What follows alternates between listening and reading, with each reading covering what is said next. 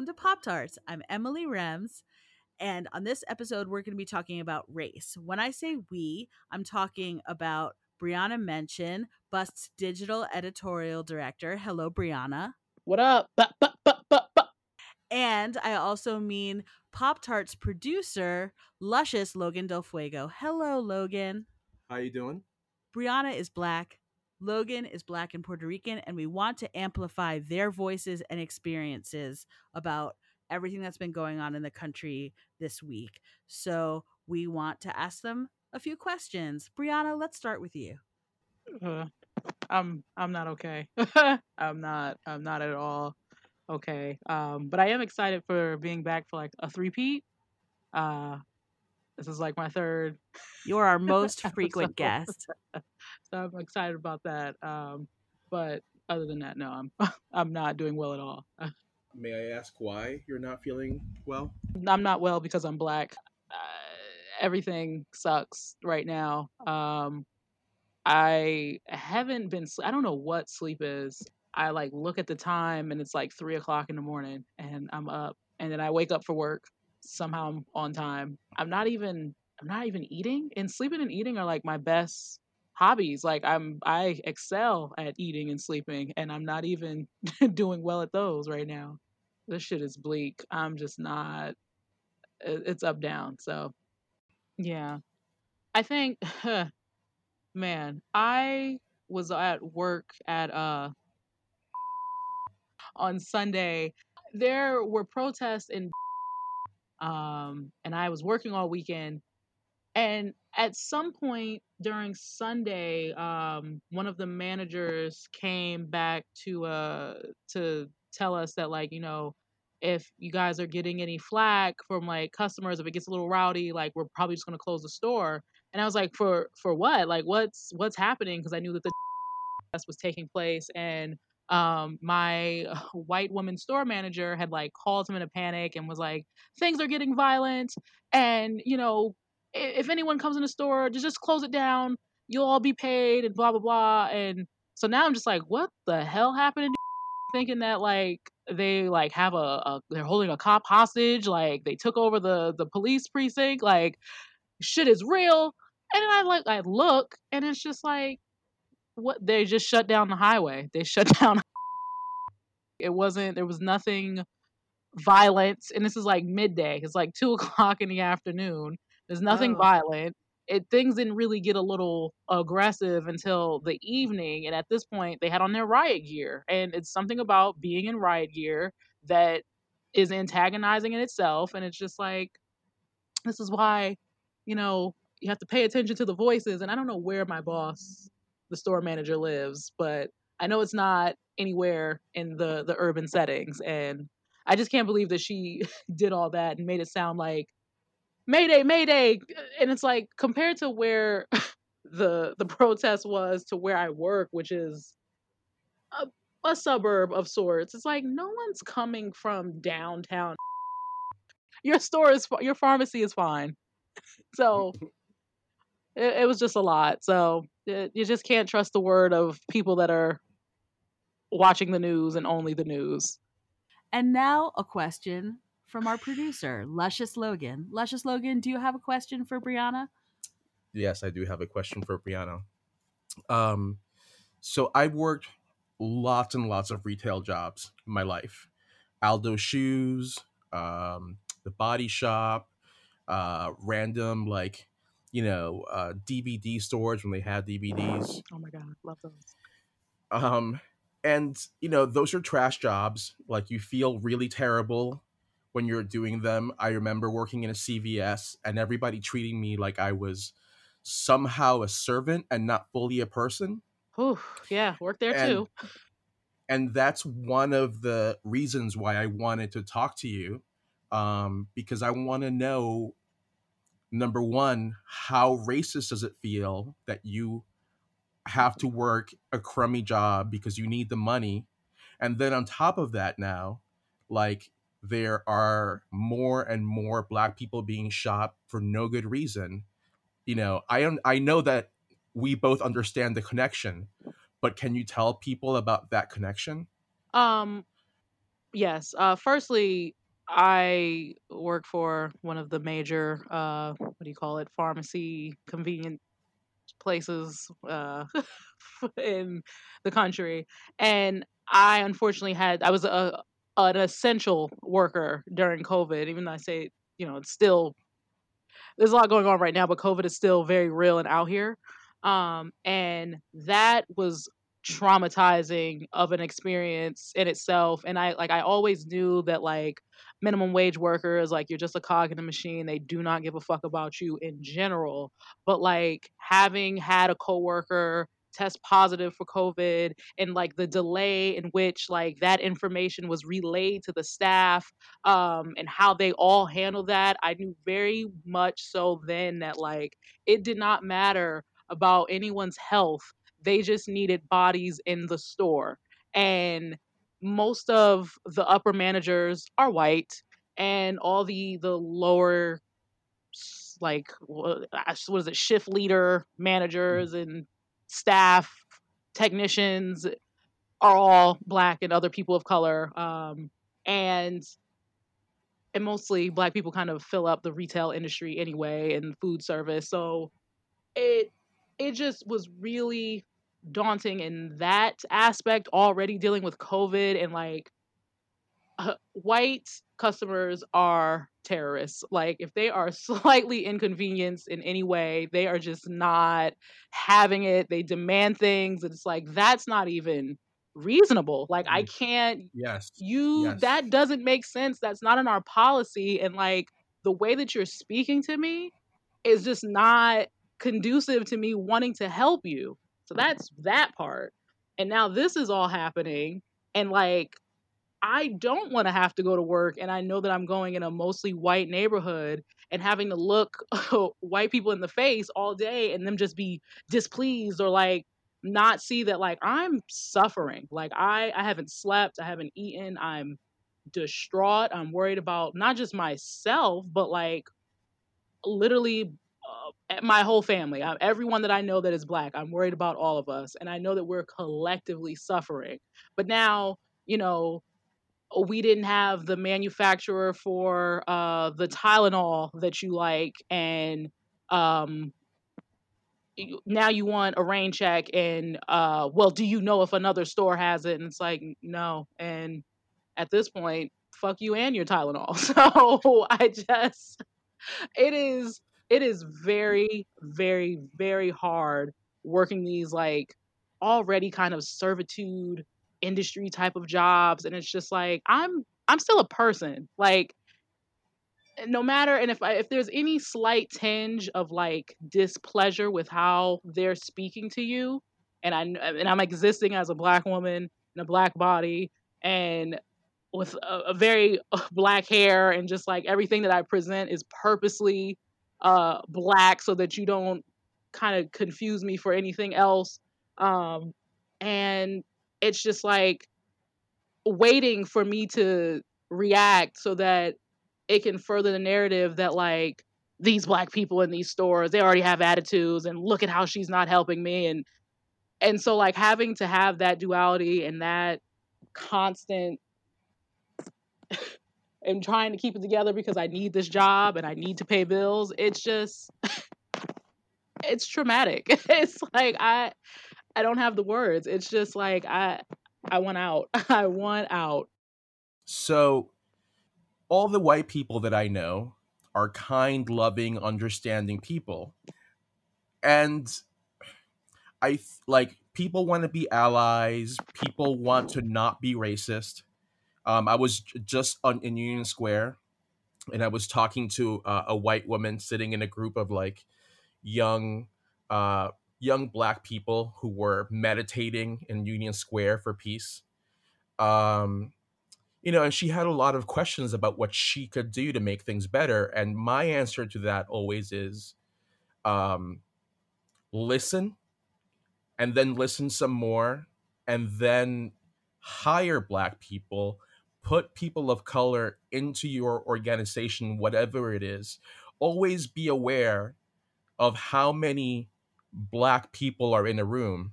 Um, I work in a hotel doing corporate audiovisual hmm and on a regular basis, I am the only black person in a room full of 300 white people who are all like accountants or in marketing. And I always feel like people don't understand that you feel like trash in those moments. You Yeah. you feel you feel like someone is going to see the dirt under my fingernails. Someone is going to see that my hair is not perfectly coiffed. Everyone is going to see that like do I smell? You know, like I'm always I always feel gross. And I wanted to know if you experienced that and if so how. Um, I I think that I have like a very I have to be very aware of my privilege and and where I exist. Um, I have a very different social economic standing than like my parents and literally the rest of my family. I'm one generation removed from the hood and two removed from the projects. So like how my mother did it and the kind of I don't know. So I'm very aware of that. Um, and I, I understand where I exist as a light skinned black woman.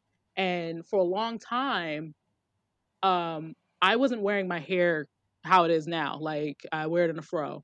And at some point, like I came to a, a decision that it was like I I'm just here to disrupt white spaces. I'm not like I'm not going to exist where it's like, oh my God, like Brianna's the cool black girl. Like she's not like the other black girls. And it's like, y'all got me fucked up because I am, but I don't sound like it. I don't read and I understand that I'm very uh what is it? Not unass- unassuming, but like what's the word, guys? Help me out. It's Uh, I'm not um I always feel like I get a pass from white people because of the way I talk. yeah, yeah. So like I'm very I'm an approachable black. Or at least they think. I don't know. I don't I'm an approachable black. yeah, Um you're not you're not scary. You're like Carlton from yeah, uh, Fresh yeah. Prince. And Yeah, so I thought, well, and the whole point of me wearing my fro uh, was for that to be the marker. And for a long time, my mother was just like, well, you know, are you gonna like straighten it for this job interview? Are you gonna? And it's like, no, because when I get this job, I'm gonna be wearing my hair like this because that's who I am. Like I'm not processing my hair. To, I'm just not. And so, as much as I think I'm disrupting spaces, I know that it's just like oh, she's an approachable black. She's not like the others. Um, and it's like I would let some of that stuff. are you one of the good ones? I know I've been told that I'm one of the good ones more than once. You tell me I'm one of the good ones now, I'll likely poke you in your eye. Um, that I haven't heard. I don't. I don't. It's it's in the. I haven't had it that blatantly, but it's it's in the. I don't know. It's just I know I've been maneuvering through all white spaces since I was nine, and like I know intimately how white children play and then like growing up with them along in school and then being in college and now in the work field so it's like i i know the language so i can always tell when people lean toward me for whatever reason so either way i just your original question was like how do you deal with Right, the combination of like the sort of the racism of the workplace and then the racism of the world and getting shot. I don't think that people necessarily understand, you know, I don't I don't think some white people understand the connection between the two. yeah And also I feel like this can be tied into uh you know the the confluence of COVID and the murder of George Floyd, how those things together and how they disproportionately affected the black community created this great outpouring into the streets of every major city in America. Um, I think is something that everyone is is still continuing to parse and all the many spaces for dialogue that this historic moment has created. And so we're dealing it with these things and it's not, you know, I feel like a lot of activists have been like look around this is not a black issue, it's not a black movement. All of the marches all over the country have been mixed. And so, what is it like to be negotiating these complicated feelings in an activist space that is totally racially mixed? I don't see, and that's something that I kind of have a problem with because, like, I don't, I don't, I'm very, I'm very grateful in the sense that, like, oh, this is not just a black burden. Um, any advancement that black people have made in this country is is not without like some good, well-intentioned white people. Um, but like I don't I can't the the idea of it not being a black issue um and that being the center focal point of like where we are now is a problem for me um because I mean, great. People of color have been coming out, non-black people of color have been coming and like really doing the work. There are so many conversations with the Asian community as far as like their anti-blackness and like those are beautiful conversations to watch on Twitter um, because people are unpacking generational like and checking their parents and really unpacking and checking generational racism and like having to step outside of that um, and the same with uh, non-black latinos even though that's another kind of different conversation because uh, it's a different experience but like i just it's absolutely a mixed issue and it's great that like a nice portion because it's not just black people out in the streets but it's absolutely a black issue because like police brutality police policing in this country is a direct connection from slavery. Like police have no other purpose and well had no other purpose in america other than to keep the enslaved in check. And that institution alone is inherently racist. So like yeah we can talk about you can see a video of a, a police brutality of like cops just pushing non-black people. It's like so yeah so they're rude to everybody but black people are being murdered and they're all going free. I cannot think of an instance where a cop has like been charged and convicted and like serving time. Maybe they they got fired. Maybe they don't work there anymore. But like they go on and get to have lives. The feelings that I have at my job, being the only black person in a room of like 300 people, hmm that sense of insecurity is the same feeling that I get whenever I've encountered the police. hmm hmm I, I don't I think that there are a lot of white people in America who don't understand that when a black person gets stopped by the police, they are scared for their lives. yes They from the moment that that you know that that cop comes up to you, like one of your first thoughts is, "Oh God, I hope that I don't get beaten to death tonight." Yeah. Um, and can you can you speak to that? Can you speak to that as as a black woman watching your brothers be dealt this shitty card? and and my sisters um because Yeah. uh Sorry, sorry. no no no but I, because this this is the conversation that needs to be had and like people need to understand that because even in these moments um the focal point of all the images and even within the black community we do it as far as like the black man has a target on his back and our brothers and these are our sons and our fathers and our uncles and our nephew like it's very masculine base and you know black women are encountering the police at the same rates except you know our experiences and the news co- the news coverage of our murders are just not it's not there because nobody cares about black women. That's just that's just the truth of it. Um but what you're speaking about as far as that overwhelming gaze um, whether it's in the workplace or when you encounter the police it speaks directly to what i was saying as far as this country's history with police being um, this inherent racist institution of checking enslaved blacks is that is generational a generational psychological thing that is not unlearned um i don't even know if that if i said that correctly if that makes sense but it's slaves existing or africans being enslaved in this country and like every step that you took had to be policed. Whether it was you going from this part of the plantation to this part of town like where are your freedom papers where are you supposed are you where you're supposed to be black person? Like you're like are you where you're supposed to be? And uh, constantly being checked in that regard. So and nothing has changed as far as like you know slavery being over and where in whatever era this is how police have treated black people since the ending of slavery has not changed. We're constantly in check of are you where you're supposed to be? Are you doing the right thing? Under the the assumption that like we're up to something um Right. and that narrative is has trickled down for generations. So like what you're feeling is not something that is in your mind.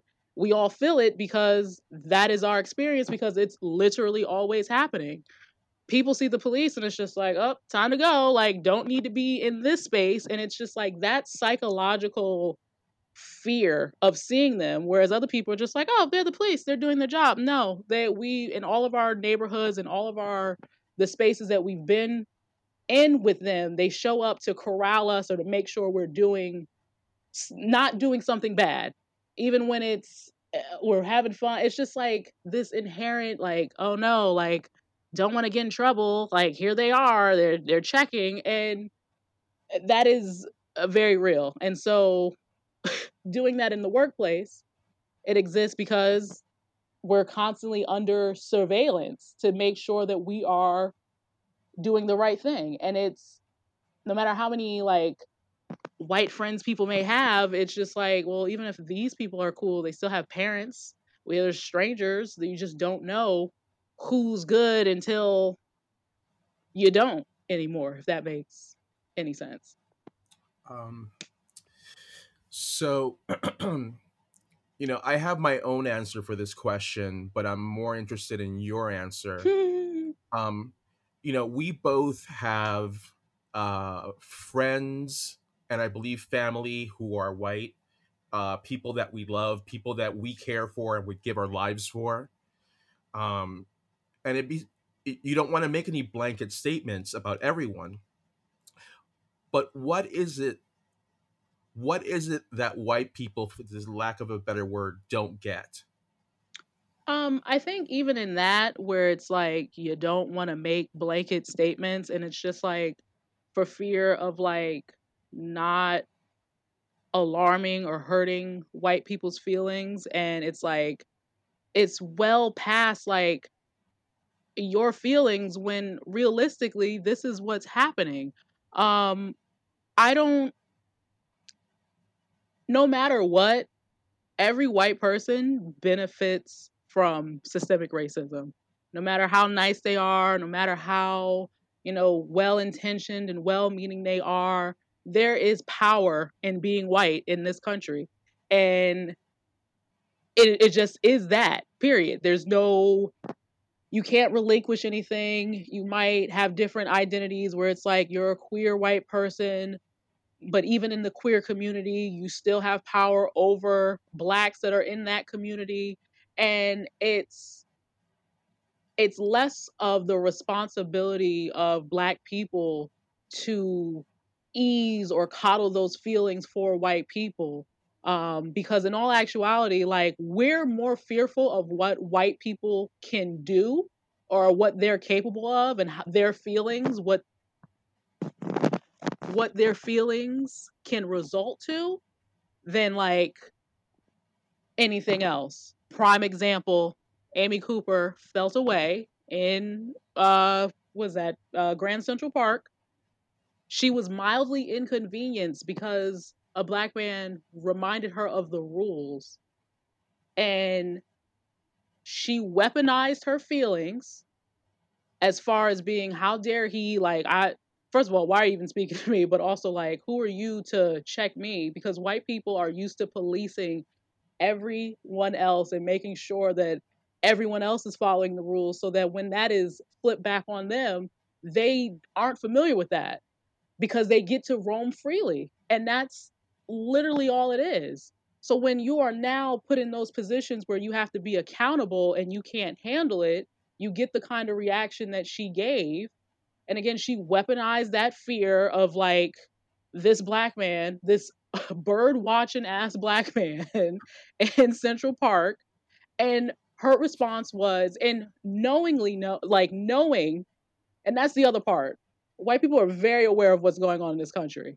She knew that by saying, I'm being threatened by a black man, that was going to ring the alarm that like she is in danger. Black people are being black. We need to go save her. And yeah so that's i mean it's it's really less about easing those feelings and and trying to like let it, white people know that we know that some of them are good when it's just like no you all benefit from this system and you need to be proving to us that you are in fact good because we're the ones that are in, in danger. Um so i have found that in my adult life um i've encountered a lot of racism that is like so ingrained in the culture of my job specifically because i work in an all male uh you know work environment and I think there's a lot of people who think that racism is over, but they don't realize, you know, the you know, I've walked into rooms and people were using the N-word. People who are supposed to be my friends. Oh man, been there. Um and I feel like the protests, the best part of the protests are aggressive in relation to that feeling of insecurity that you get when you walk into a room and you hear somebody dropping the n word casually. Um could you could you explain if you can can you explain if you can why we feel so aggressive about our freedom when sometimes white people are scared of our passionate need to have freedom and to be heard. Can you talk about how that makes you feel that when you're being black and proud and smart, white people sometimes they they they think that you're some kind of a monster because you have a point of view on race and you're not okay with it. Um you're not okay with racism. I Is yeah that- yeah. is, that, I, is that too vague? I, yeah it's because it's just like what like I- think for a lot of because it's just like i don't care what white people think. I just don't don't care like about their feelings of just like because knowing history and knowing the reality um it's just you there's nothing historically that has proven uh like why they are so fearful of black people. There's no there's nothing that's just like you can pinpoint to this exact moment that like oh see this is why we don't trust and this is why we're fearful. There has yet to be that moment I, at least i haven't i can't think of anything in history from elementary school to college that was pointed out because last i recall like my ancestors were minding their business in africa like literally minding their merry black business and like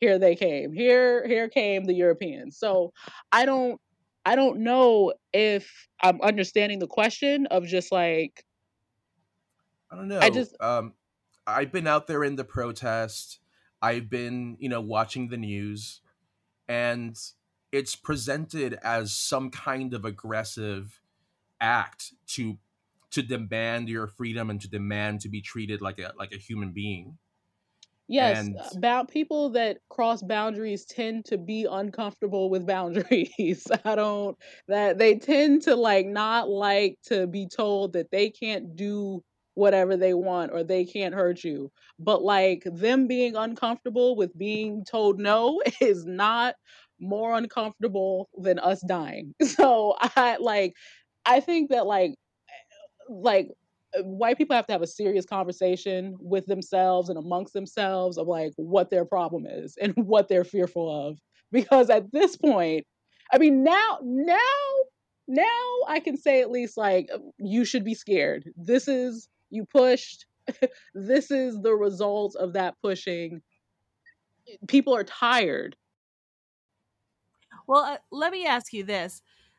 We we are all hoping that you know like this is a very tumultuous time and there's a lot of you know scary situations popping off right now and i feel like those of us who are really invested in the bedrock struggle of what this is all about are hoping that it'll all be worth it somehow that like the the bravery that we've had to muster to encounter what's um been going on all over our cities we're hoping that there's going to be real lasting reform in this country as a result and it'll all be worth it.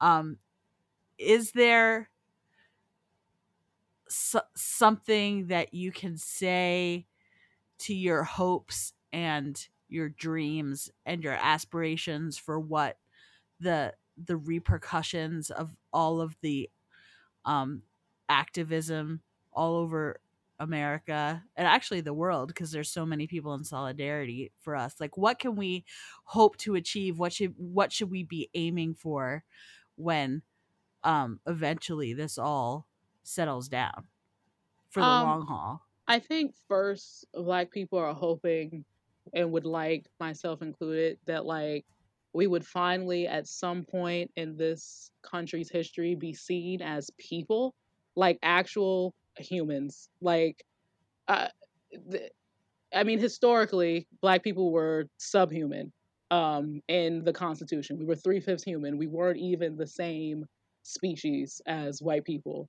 Um, and like that kind of still carries on now as white people have way more compassion for animals than they do for black people. And like that hurts because it's like I like animals too, but like I I'm also of the same human species. So when people throw that human word around, it's like you you don't even see me as an equal there. So like let's not talk about human lives mattering. Um but like what I would like to see immediately within like as a result of these actual because I mean I know we can't do everything at once. Um uh first, I think Amy Cooper needs to be charged and convicted of whatever uh false I don't know what where that is in the the jurisdiction, but like she needs to be charged with like a false report or whatever. I know that she Yeah, lost her false job. reporting is a crime. Yeah, so I think she needs to be charged and convicted of that to the like highest extent of the law, highest extent of the law. Um, I know that she already lost her job and she lost her dog. Um, shout out to the dog for being free because she was choking the hell out of that dog. So, uh, first that needs to happen. Um, all four police that were involved or present during Ger- George Floyd's uh, murder should be charged and convicted. Um, also, that store manager that called the cops on him for this alleged fake 20, um, he needs to be charged with something too. Uh, because But there's also I feel like there should be a reasonable expectation among the citizenry regardless of your race that if you feel that a crime might be in the process of being committed, you should know that you're not signing someone's death sentence by calling an authority to come and check it out. Like I, I well, then, feel and then like that that speaks we to should- like we should feel like the I know personally I would not call the police on a person of color unless I literally felt like someone's life was in danger because I know that calling the police on a person of color means that you are endangering their life. yeah, So I feel like there some reforms have to happen before it feels like we can use calling 911 the way that it was intended. but that's too big because we're still we're still i mean the whole point of the hashtag black lives matter is trying to convince the masses that we are people too and that like we matter and you can't just kill us in the street. So like jumping straight to like uh police reform in this country is just like that's too we just need you guys to one recognize that we're people. Let's start there since that seems to be the the problem that like oh But literally, if chokeholds were made illegal in every police department in America tomorrow, I think it would go a long way. but then see but that's that again goes back to police reform as far as like what what they are because then i've seen someone and i don't have the tweet or who said it but it was like you know you need to have this amount of experience on the force before you have a gun you need to have um this second or third year of this type like there's definitely does need to be training in that regard but like there first needs to be an example which is why I was saying that first, Amy Cooper needs to be charged and convicted. All four of those cops during George Floyd's uh, murder need to be charged and convicted. Um, the cops involved in Breonna Taylor's uh, killing, they need to be charged and convicted. Those three and whoever, I don't think they were police, but like the vigilantes that killed and uh, just murdered Ahmaud Arbery, they need to be charged and convicted. And like this has all happened within the span of February, March. Yeah. Amari Arbery, Ahmaud Arbery was killed in February. Yeah, four months. Yeah. It's that was in February. Breonna Taylor was killed in March. Um, her cops are still haven't been charged or anything. Um, and uh, George Floyd was killed on the 25th of May. And so that is, and you know, this uh, Amy Cooper happened like maybe a week the week of the 25th or like a little bit before. Like it all happened very quick. This has been a crazy week um, of how quickly people moved. But like there needs to be an example first that like you cannot do this. This was wrong. There needs to be accountability. There needs to be accountability. Darren Wilson, the officer that killed Mike Brown, um, I believe that once he wasn't charged or wasn't convicted, or if he was and was found not guilty, um, afterwards they interviewed him and they asked him what he was going to do after he left the force, and that was he was going to be a teacher or he was considering it. And it's like you don't get to kill a teenager, an unarmed teenager, and then get to go into the classrooms and teach the children of America. That that shouldn't even be a thing. Um, and I think people react with, oh no, like these people's lives are being ruined. And there are people's whose lives were ended and ruined, and like their families have to now then pick up the pieces.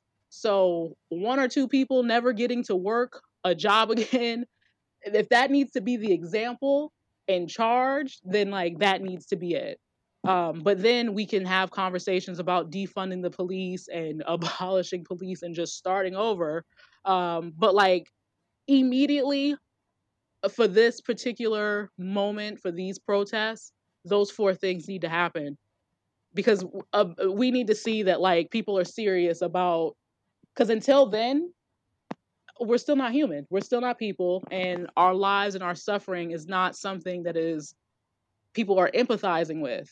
So like before we can get to no chokeholds or no because uh, I mean like being honest, people know you don't fucking put your knee on someone's neck for damn near nine minutes. You don't need training to that shouldn't that you don't need training for that. I you, there's just no explanation as to why that's a tactic I'm sure there are other countries that don't even their police force don't even have guns, and it's just like that. That's a thing. You can do that. You can police without having a gun. So, uh, before we get that far, what I know that I would like to see, and I'm sure a lot of people have like the immediate response. All four of these things need to happen. Not one, not two, not three, not four. All four and I, I hate that the example that's being made is i'm sure everyone had saw like that i don't know if it was cnn but it was that um, news feed of the two black college students that were in georgia in georgia that like in front of them is a car of a white girl that's waving at the the news camera and then all of a sudden the squad comes running up and like bussing out the the glass in this their car of these two black college students and they weren't even outside. They're in their car and they're trying to get wherever they were trying to go.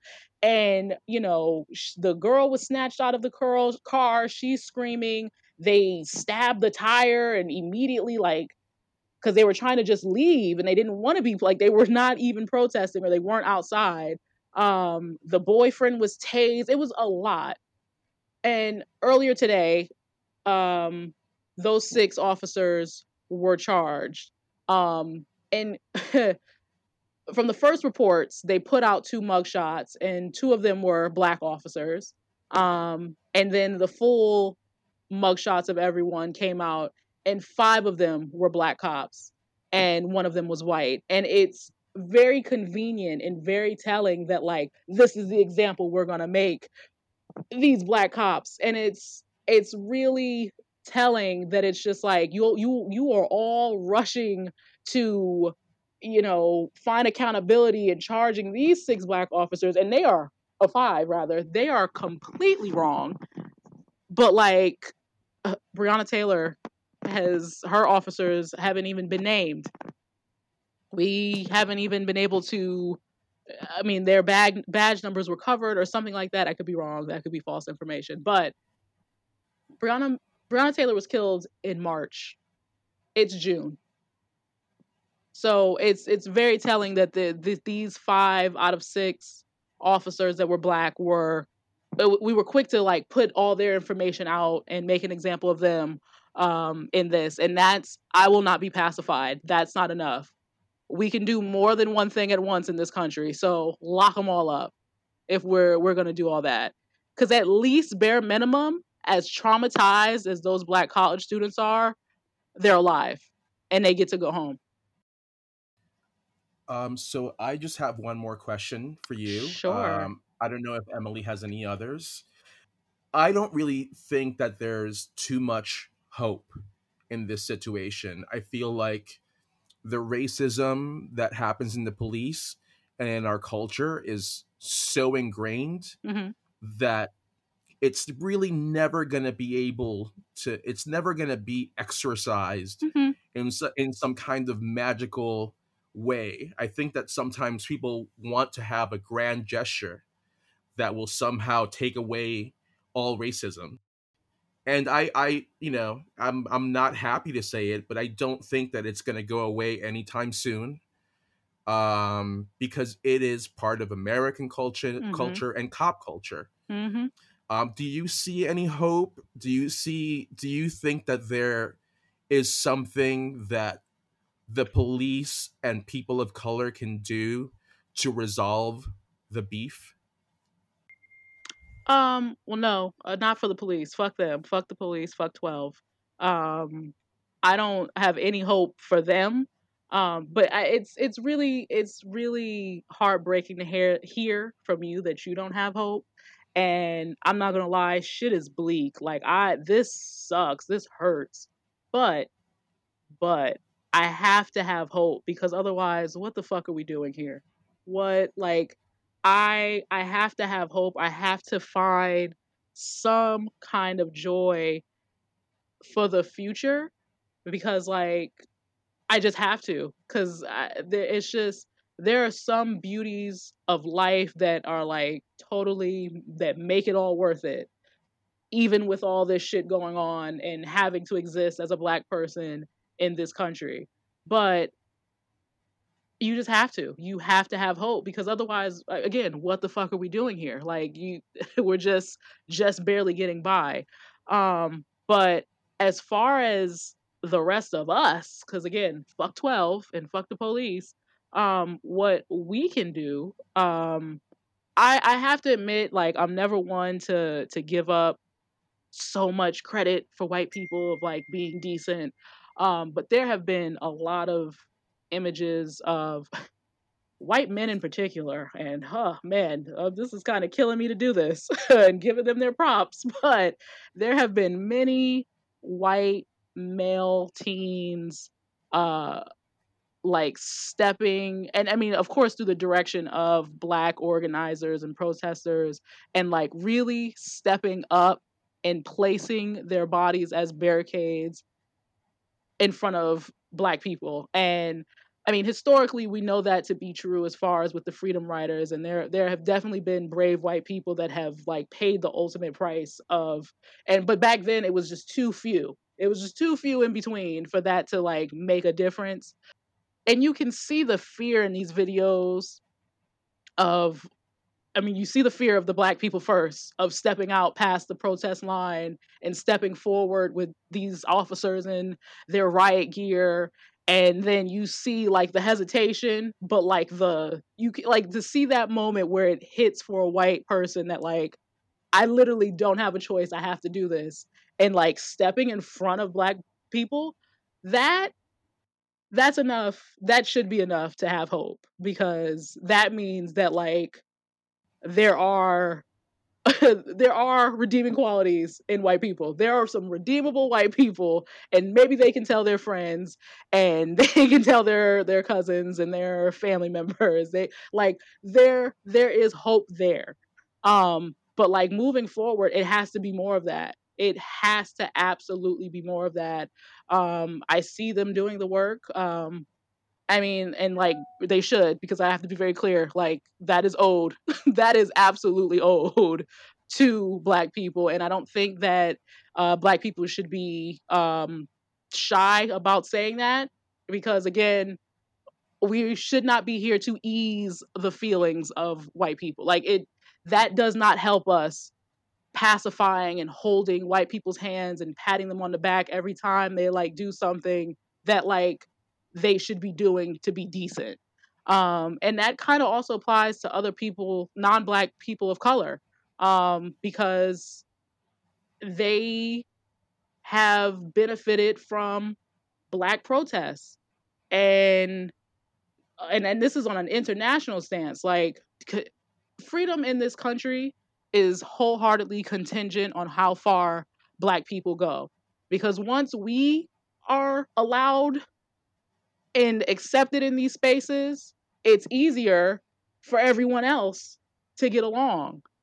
So like that being the priority it's fine. Like that that's the hope and that's fine with me cuz it I this is at least a step forward. I I would be just I'm generally a black pessimist, but like that I have to give that that up um to those those that are out there protesting and I'm I'm really happy and proud of like my generation cuz for the longest they've been dragging millennials and Gen Z but like we out here, we showed the fuck up, we doing it and I like I that really matters because there there has been a sense of complacency within the black gener like the black community and i don't know what generation where it's just like oh we got rights we cool it's straight we working we you know we're allowed to live and own things and and whatever but again my generation has and gen z give it up to them too because they're all over the place but they have been showing the fuck up too and you know um yeah That's a great answer. It's so much better than my answer.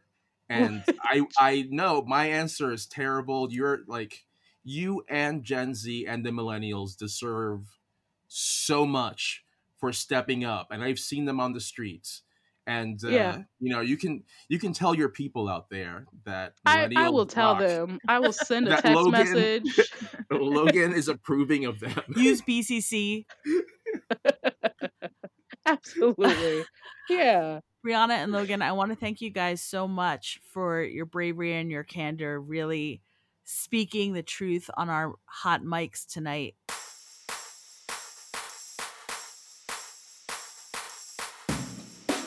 If you are feeling moved to donate to worthy causes during this important moment in our nation's history as we struggle for true civil rights for all Americans, we suggest checking out the Equal Justice Initiative. They're at eji.org. Black Lives Matter is at blacklivesmatter.com.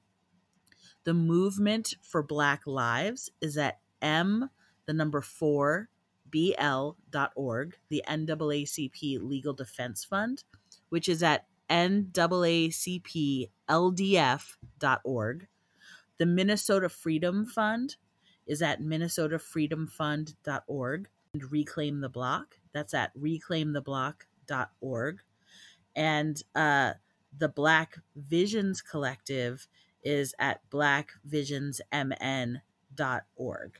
Uh, thanks so much to our guests, Brianna and Logan, having this important conversation. I'm really glad that we're able to create this platform and use it to get the word out about such an important issue.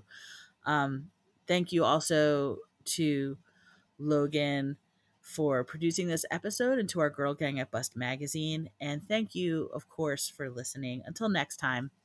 Mwah.